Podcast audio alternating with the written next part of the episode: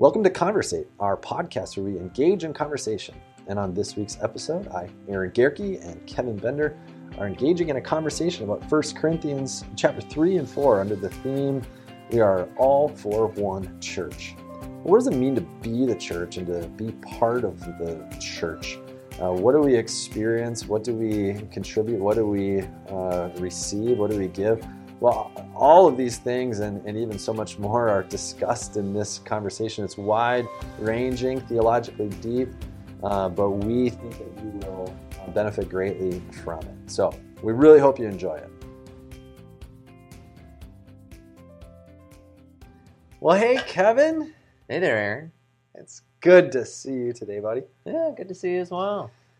Yeah, it's a another day for us to conversate about God's word.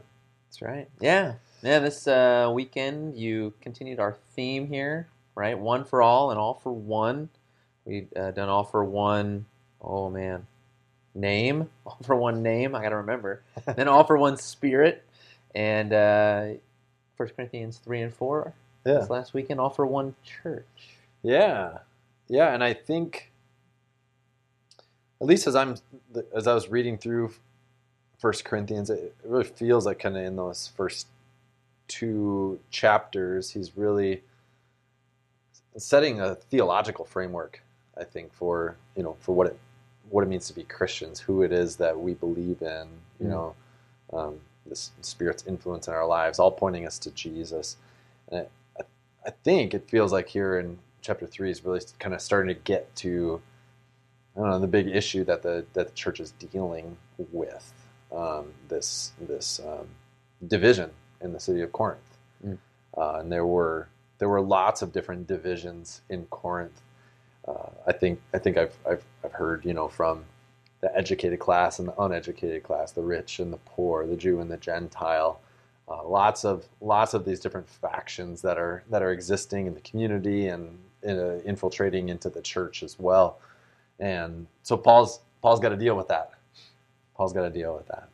And so, yeah. So here in 1 Corinthians three and four, um, I mean, I, I I followed what what I saw was Paul's framework, these different images that that showed up to me in my in my reading of of the scripture from Hmm. uh, Paul Paul talking to them about about spiritual food, right? And so there's this there's this image of him first talking to them that that that that they were not being mature Christian spiritual people. That's the term he used in uh, 1 Corinthians 2, right? He said uh, spiritual people, spiritual people, spiritual people. And those are, I think that's his term kind of for these mature Christian people.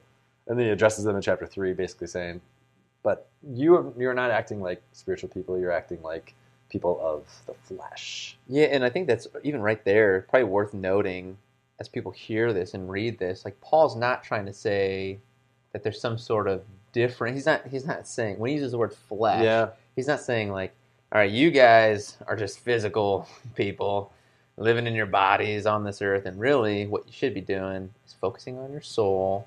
You know, uh, uh, meditating inwardly and kind of elevating yourself to a higher plane of existence. Uh, right? Like that's not his point. No, no, no. And it's actually the opposite. It's the opposite point. Or maybe not opposite, but it's definitely not what he's saying. The the Greek word for flesh, uh, I mean, it's the word sarx, and Paul just uses that word really as um kind of, as as an image for uh, sinfulness, where where sin is, Mm. and so, um, but he he kind of goes back and forth between uh, then reframing it and and also talking about the flesh is, is being redeemed um, by Jesus as well. So, uh, I mean, the same the same kind of thing happens with the word world in the scriptures. Mm, Um, mhm. The the the writers, especially in the New Testament, talk about the the word world being a place of sin, but also this place that's being that is redeemed, and that Jesus Christ came to reconcile the world and to save the world. So Yeah. it's kind of these we, we get a little yeah, the, the terminology is used both ways in the scripture, so we need to Can get a little Kinda- confusing. yeah pay attention to the context. Well, and I think even later in the same chapter, right, chapter three, Paul is gonna. I mean, he's gonna elevate pretty significantly our bodies. Yeah. I don't want to jump far ahead too quick here, but No, go ahead. I mean, I in my sermon, I there was a lot of stuff that I wanted to say. I actually had written um, maybe two more pages of stuff, and so this is one of the one of the sermon writing challenges that afflict us. You know, there's Mm. there's so much oftentimes uh, that you can say. Mm. The the hard problem of the the preaching task sometimes is being like, well, what should I say? how You do know? I how do I focus this in? narrow yeah. that down. Uh, but yeah, that was a, a, a big part of stuff that I wanted to talk about that I that I didn't even touch in the sermon was this reality that that this uh, where Paul talks about our bodies being a temple. Mm. You know this this new temple. And I believe that's in 1 Corinthians three, right? Mhm, mhm. Um, uh, don't you? Yeah, don't you know that God's Spirit dwells in you?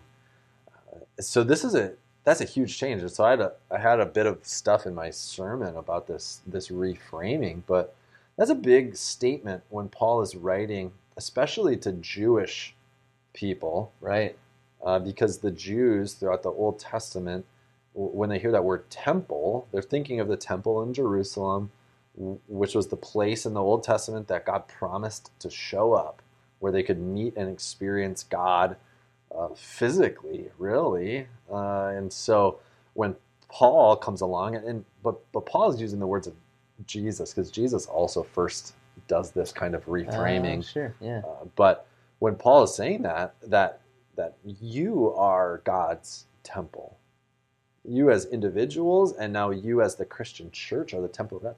That's a big reframing. This this fact that Christ lives in us and dwells in us, and not just in this one building in Jerusalem. Right. Wow, that's a big deal. But that has huge implications for the way that we treat our bodies, the way that we view our bodies, the way that we utilize these bodies in this world to be a mm-hmm. representation of Jesus to the world. So, I mean, there's there's a lot there. Yeah, yeah. So our bodies aren't just like cages for our souls that are, you know, housing them in a negative way.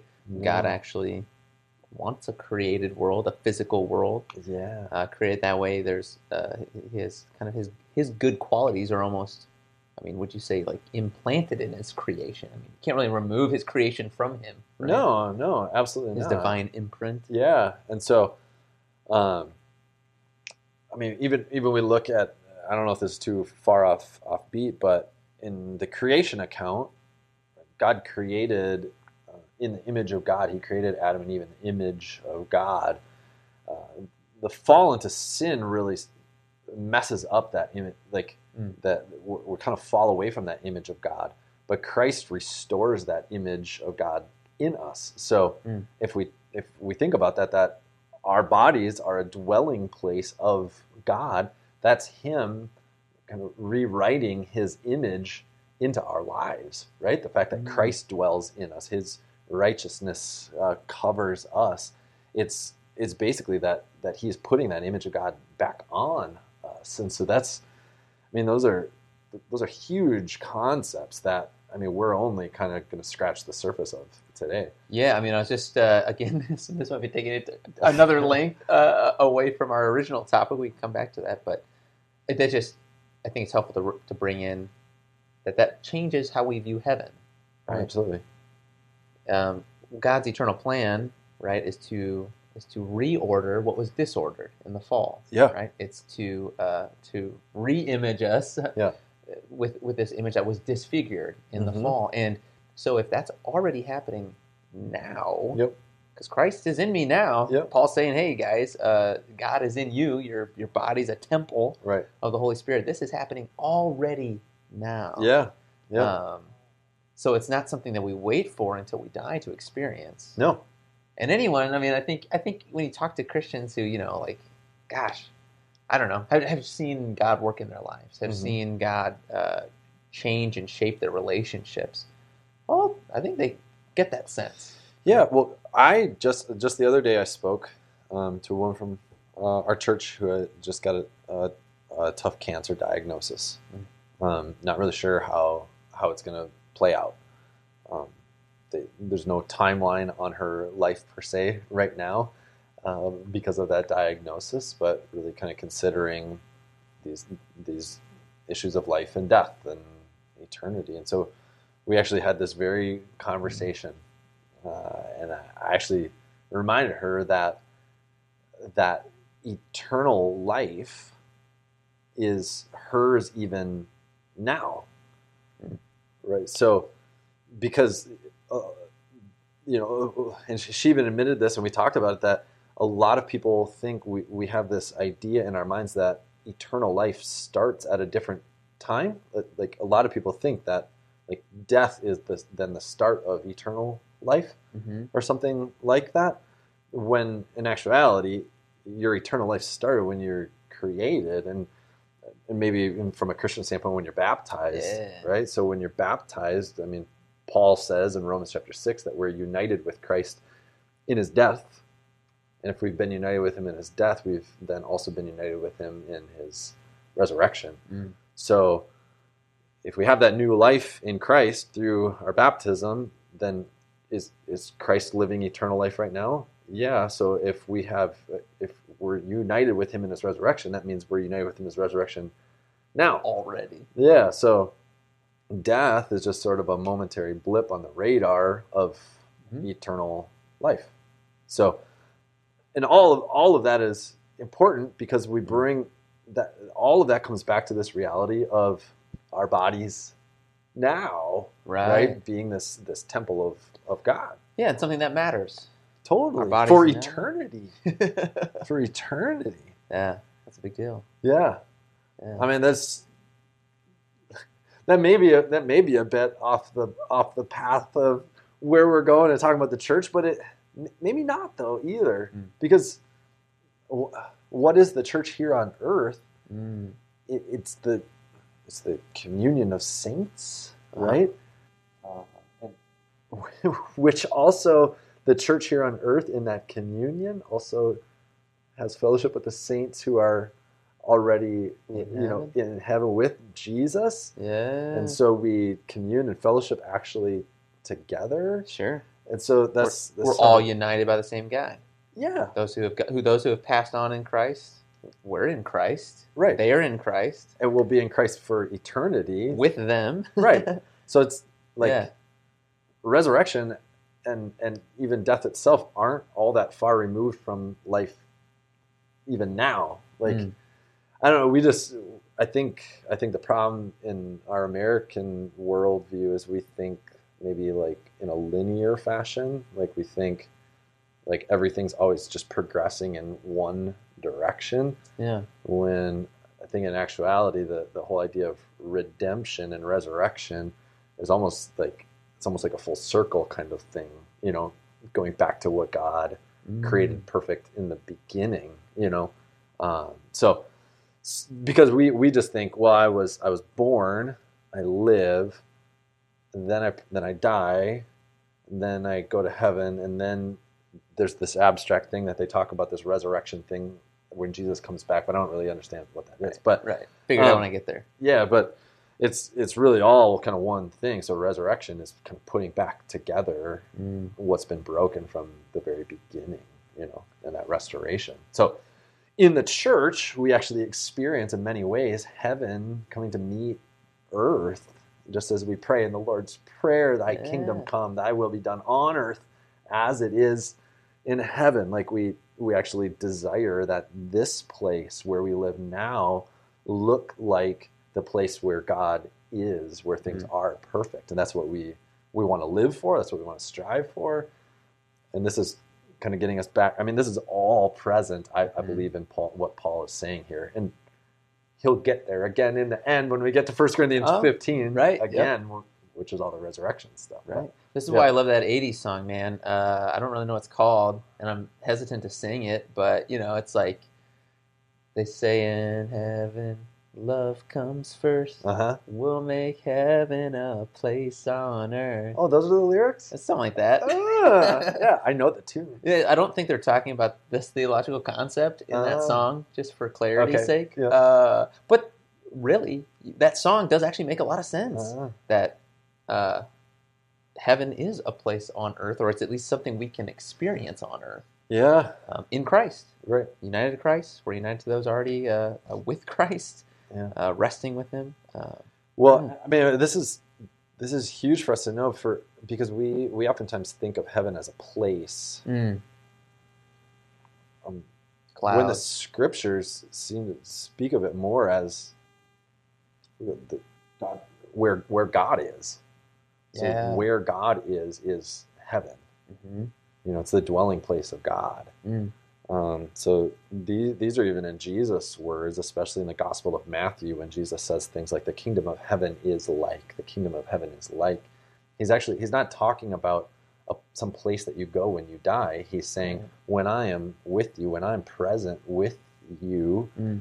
uh, this is what things look like." Yeah. Right. So um, when when I'm present with you, when when heaven Mm. is with you, um, this is this is what things You're look like So- this. You're like this thing in a field that a guy gave up all he had, sold all his possessions to buy. Right. Yeah, Yeah, you're like this this mustard seed that doesn't look like much, but grows into this magnificent tree, Mm. right? So, Mm, mhm, mhm. um, yeah, I, I mean, again, when when all of these things are in the back of my mind when wanting to preach this this sermon about being the church, yeah. um, and that that we are this this one church Mhm. uh, collective. Um, I obviously just decided to take some of the textual images that Paul used. This idea of um, food and a field and a foundation and a family, which Mm. I think are all also very practical images that we understand. Um, Mhm. That any one of those four, I could have, I probably could have preached multiple sermons on any Yeah. one of those things. Um, but when it comes to the that whole idea of spiritual food, like from um, from from milk when you're uh, an infant to rich food as a as a mature adult, you know um, that that Paul moves in this progression from. I just had a conversation with a guy uh, today that I've been working with, and he's been getting more and more into regular scripture reading. Uh, and he was asking me, or he was even telling me, he kind of grew up in the church and even had a Christian education, but he was living life really just content, um, drinking milk. You know, he heard this. He Ah. heard the sermon yesterday, but that was his how he resonated with it. He goes, "I've just been totally content, kind of just with the with the basics." But he's really been trying to get into the scriptures now and let God speak to him uh, Mm. in a different way, which is it's cool to see that kind of um, maturing process. Yeah, yeah. Well, and I mean, I think the illusion's cool too, or the, the analogy there with food, because like milk, yeah, I mean, it'll keep you alive, right? Yeah. And so, yeah, salvation, right? Yeah, it's there, right? I think you even said it in the sermon, right? Jesus' death, His resurrection, Yeah. you know, for us. Boom, there you go. Right. Like it's that condensed, Yeah. condensed milk. Yeah. Uh, but but like a feast, you know, like, and this has been my discovery with scripture and with kind of God's presence and activity. There's a lot of like kind of enjoyment and Mm. pleasure in that, you Mhm. know. Like I don't want to just have milk. I want to. I want to like try all the stuff. yeah. You know, Uh, I think we all, and like pastors included, you know, like we understand so little, you know, about Yeah. how much God is up to Uh-huh. and involved in in working. But when you like when you get glimpses of that, Mhm. when that's the thing that's like really feels like life. Yeah. You know, when you have these moments where you're just like, this couldn't have been like like I sensed God in this, you know. Um, Well, I, I mean, we sometimes we say even that like the the Lord's Supper, you- even consuming the Lord's Supper together as the church is like a foretaste of the feast to come. yeah. You know, and I have this. I, I have all these memories of like Thanksgiving gatherings as a family, and uh, where where like as as kids and my cousins and stuff all playing together and mom and grandmas and aunts or whatever cooking in the kitchen and maybe you go running through the kitchen and um, and grandma's like hey taste a piece you know you want to you want to just take a little sample of this and you're like oh can I have more? And they're like, no, no, just just wait. You'll get the you'll get the rest. And you're like, but um, even that sample, it, like, it's it's the real thing. Right. It's the real thing. Right. It's just not all of the the real thing, you Yeah. know. And so then you get to that. So finally, you get to the the Thanksgiving feast, you know, and we can make the connection that, you know, even that doesn't even compare with the feast that Mhm. that awaits us in all of eternity, you know. Mhm, But that foretaste of the feast to come, it's that that eating and drinking of the body and blood of Jesus Christ for the forgiveness of our sins, Yeah. which is what we will have Mhm. for all of eternity, Yeah. In perpetuity.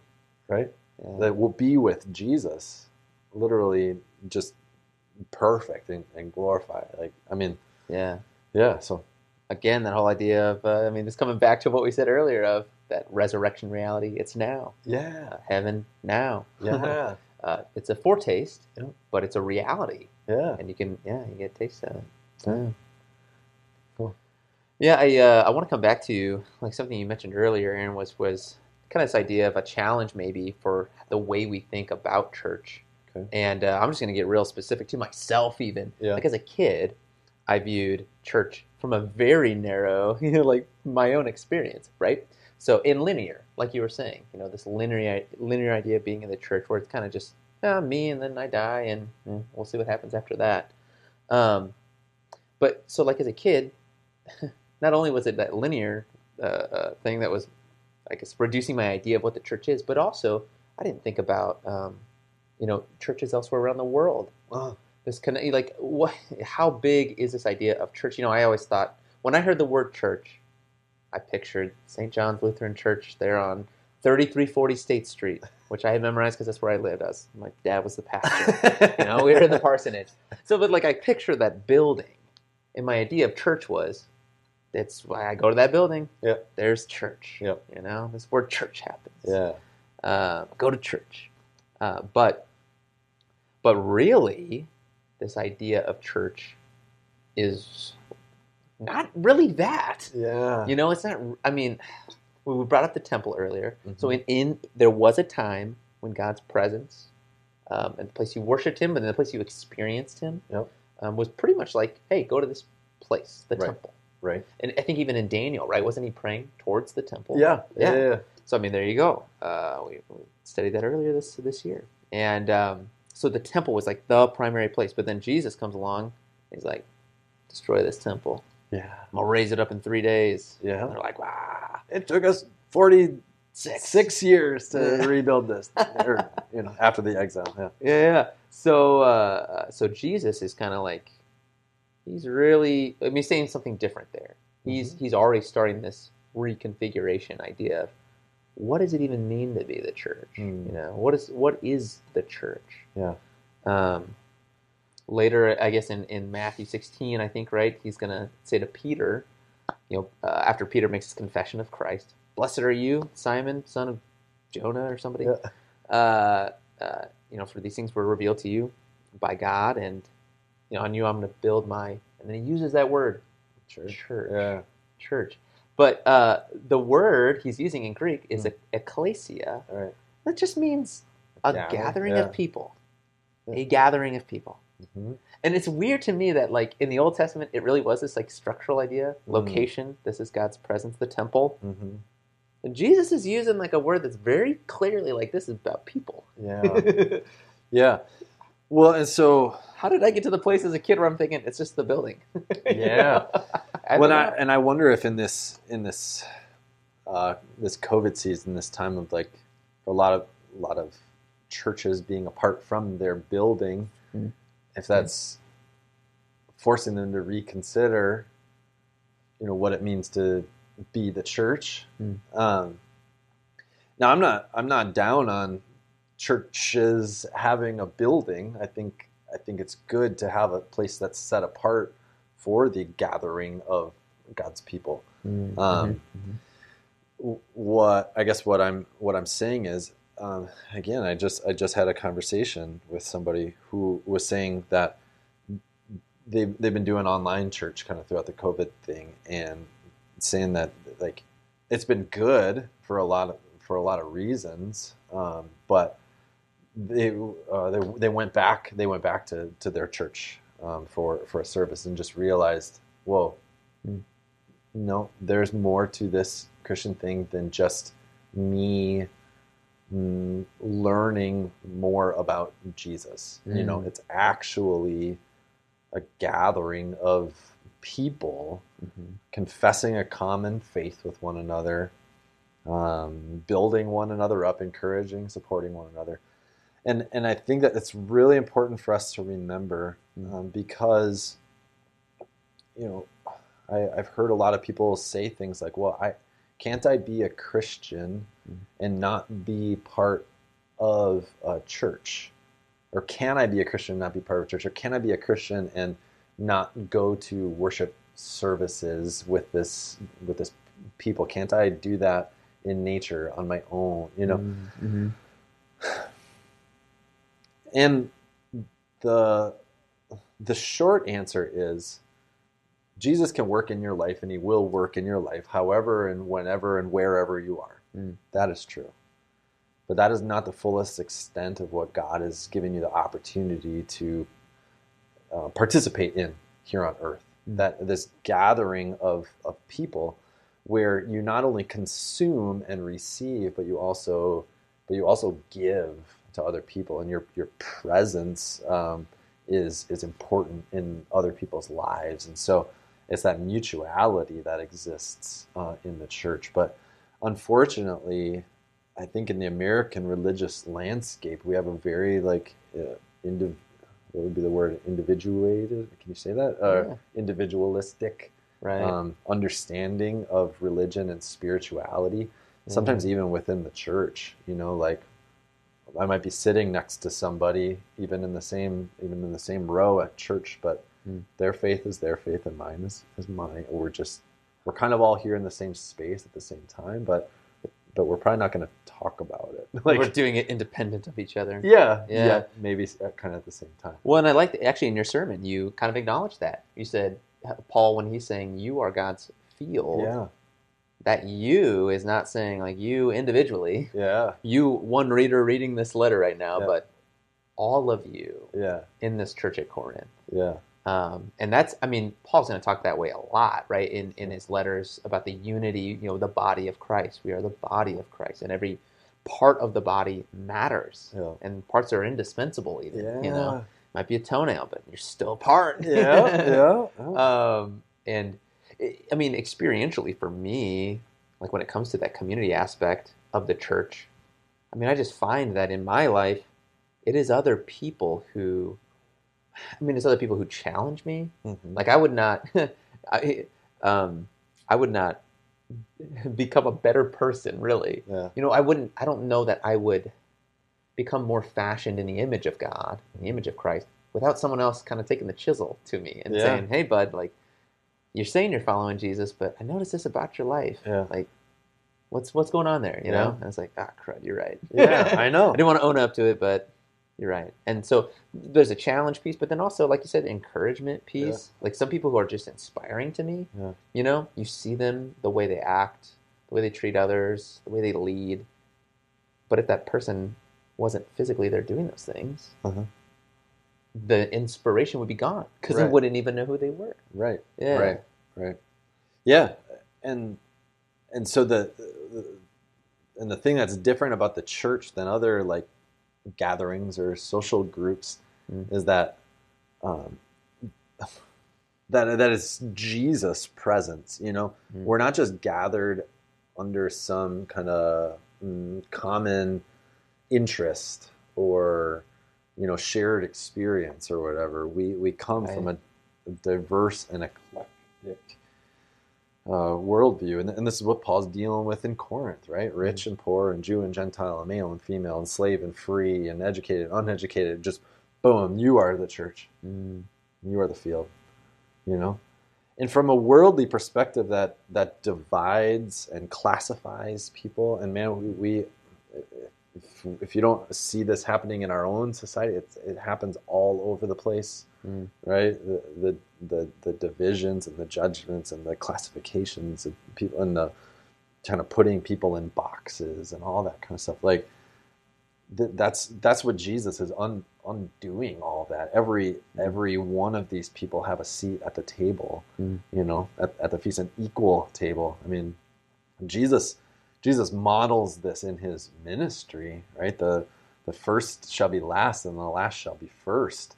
I mean, Paul says that you know that that, that God chose the foolish things in the world to shame the wise. Like, Mhm. I mean, it's just this. Mm, it's basically whatever the world is doing, and in in the way that it treats people is Yeah. likely not the way that Jesus does it. He's probably going to do it in a different in a different kind of way. And so Mhm. that's so when he says that then that we are the temple of God, we need to consider that that that that yes, collectively we, are the church, but also as individuals when we go into the world, Mm. we are the representation of Jesus to the world in all of these places. Mm. So we have to consider our speech, our conduct, the way that we the way that we model, you know, what we're doing and how we're doing and how we're treating people. Yeah. Um, not to not not to merit any favor with God, but that uh, that that others, as Jesus says, would see our good deeds and give glory to our Father who is in Mm. heaven. Right. So, I mean, it, it just it's huge. There are huge implications to all of this stuff. Yeah, well, and that's I think that that really hits on the last image that you had in your sermon, and and the picture like resonates with me too. The little the father holding up his his Mm. little child, and um, probably because I have like a two and a half year old at home, and it's Yeah. great to get home and she be so excited to see you, and there's that love there. But but it's uh, again it's again uh, this modeling idea. Mm. You're saying like you're the temple, you're God's representative. Um, well, Paul's you know he's kind of come alongside the Corinthian church and Yeah. saying, you know, I'm your example too. Yeah. You know, uh, you you have a lot of guides in Christ, but not many fathers. Yeah. Let me be a father to you, and I mean, it's amazing the the impact fathers have in our lives. You know, um, for better or worse. Mhm. Uh, but but that relationship is extremely uh, impactful in how we're formed, who we Mhm. turn out to be. Right? Mhm. What our, what our parents model for us as kids, for better or worse, that's what we do when we get older. Yeah. You know and um, and and so uh, there's kind of this for us as Christians, you know, whether you're on the spiritual milk or you're you're eating the, the, the rich food, uh, at some point, I think kind of the picture is, you know, you're going to help the the next little guy who comes along to eat, Right. right? Like uh, we we we model for each other, even not only the world as, as God's representatives as His temple, but but then even for each other, we want to actually not be independent of each other Mhm. in our faith walk, but do it together, Mhm. come alongside each other, and how can we grow together in this, Right. you know, in this faith, and Right. and, and kind of I don't know, follow each other, and, and the only way we can model well is to see it modeled for us. Right. And I think that's what Paul's doing for the church. Yeah, and and again, like if if we read that in context, when he says "be imitators of me," that's uh, four six, uh, chapter four, verse sixteen. Before that, just a couple of verses, he talks all about the. Oh, I should just I just read it. Um, but how difficult it's been to be an apostle Mm. of Jesus. Uh, let me Yeah. let me just find it real quick. Scum of the earth. right? Yeah, yeah, for sure. um, I mean, here, here, starting at verse verse ten, we're fools for Christ's sake, but you are wise in Christ. We are weak, but you are strong. You are held in honor, but we in disrepute. Uh, to the present hour, we hunger and thirst. We're poorly dressed and buffeted and homeless. We labor, working with our hands. When reviled, we bless. When persecuted, we endure. When slandered, we entreat. We have become and are still like the scum of the world, the refuse of all things. Mm. And then he says, Be imitators of me. You know? Uh. And so an arrogant person, um, I don't, would not be saying, you know, uh, an arrogant, sorry, an arrogant person would say, Look at all of the good that I have done. Don't you want to be like me? right. You know, do all this stuff. But Paul, Paul's saying, Look, the way of the cross, Mm. the way of Christ, it's not, it doesn't have a lot of earthly glory to it. Mm. I mean, what what Paul is saying are, are many of the same things that Christ endured. I mean, he was despised and rejected by men, a man of sorrows, right? Yeah. Um, and so, so when we follow Christ, uh, oftentimes the, the world won't like the way that we look, you know. Yeah. Um, but we we should be able to see in one another that that is the way of the way of Christ. Right. And so I guess like that's how you can know, I guess in a way whether or not it's okay to model somebody. Mm. You know, I, I think that's sort of the litmus test. Like if somebody's saying, "Hey, I've got it all together. Look at me. Follow me. You know, do what I do, Mhm. um, and you'll you'll have a great life too." You know, I don't I don't know, but if somebody's willing to acknowledge, yeah, this is, I don't know. I mean, I, don't know that I have it all together. Actually, I I don't. This has been this has been a tough ordeal. Um, but I'm following after Jesus, and I and I know other people that I'm following that are modeling Christ to me. If you want to follow me and model me, like I'm going to do my best to show you Jesus. If they're leading with humility like that, I think Mhm. you can know that it's a trustworthy person to to to model your life after. Mhm. Does that make sense? Mm-hmm, mm-hmm. Yeah. Man, that's those are two things that are very hard to hold together, right? I mean, in the first half of this episode, we were talking kind of about this idea of heaven on earth, Uh-huh. right? And kind of the the beauty uh, and the I don't know the good thing it is to Yeah. know Christ now, but then it's also not such a good thing uh, to know Jesus and want to follow Him. I mean, from a worldly view. Um, but I guess it's good to hold attention, eh? Yeah, but but I mean, we could go to lots of places where Paul is setting this up, kind of to say, "I'm modeling to you Christ. You can you can imitate me." Right. Um, but in, in other places like uh, Philippians four, you know, he says, I, "I've learned in all things to be content. I can do all things through Him who gives me Mm. strength." Yeah. Right. Because at the end of the day, yeah, this might be the case, but it's the way of Christ. So Christ is with me. Right. Mm. Mhm. Yeah, I mean, heaven, heaven is is here. I I got eternal life. God's gonna make things all right in the end. Yeah, the world might reject me, but so what? Yeah. You know. So that actually is kind of a that is a beautiful strength, you know, that the world can't give. So Mm. yeah, I mean, it is a tension for sure, but um, we, we, we got to keep it all in context. It doesn't mean it doesn't mean that following Jesus is going to be miserable all the time. It does not. right, right, right. Okay. Yeah. Cool. Man, so church. Yeah, uh, obviously, uh, lots of places to go. Lots of places we we can go. Uh, those of you at home, hopefully you stuck with us and uh, we're, we're paying attention to this. We went in lots of different directions today, uh, and, and a lot of things to consider. Maybe some stuff you haven't haven't heard before. So, you know, if you got questions, reach out to us. If you want to if you want to hear more about any of these particulars, uh, reach out to us, and we'd love to uh, share those things with you. Uh, but for now, uh, we're we're gonna send you on your way, and we're gonna we're gonna depart in peace as well. So, as always, Kevin, it was good to be with you, buddy. You too, brother. All right.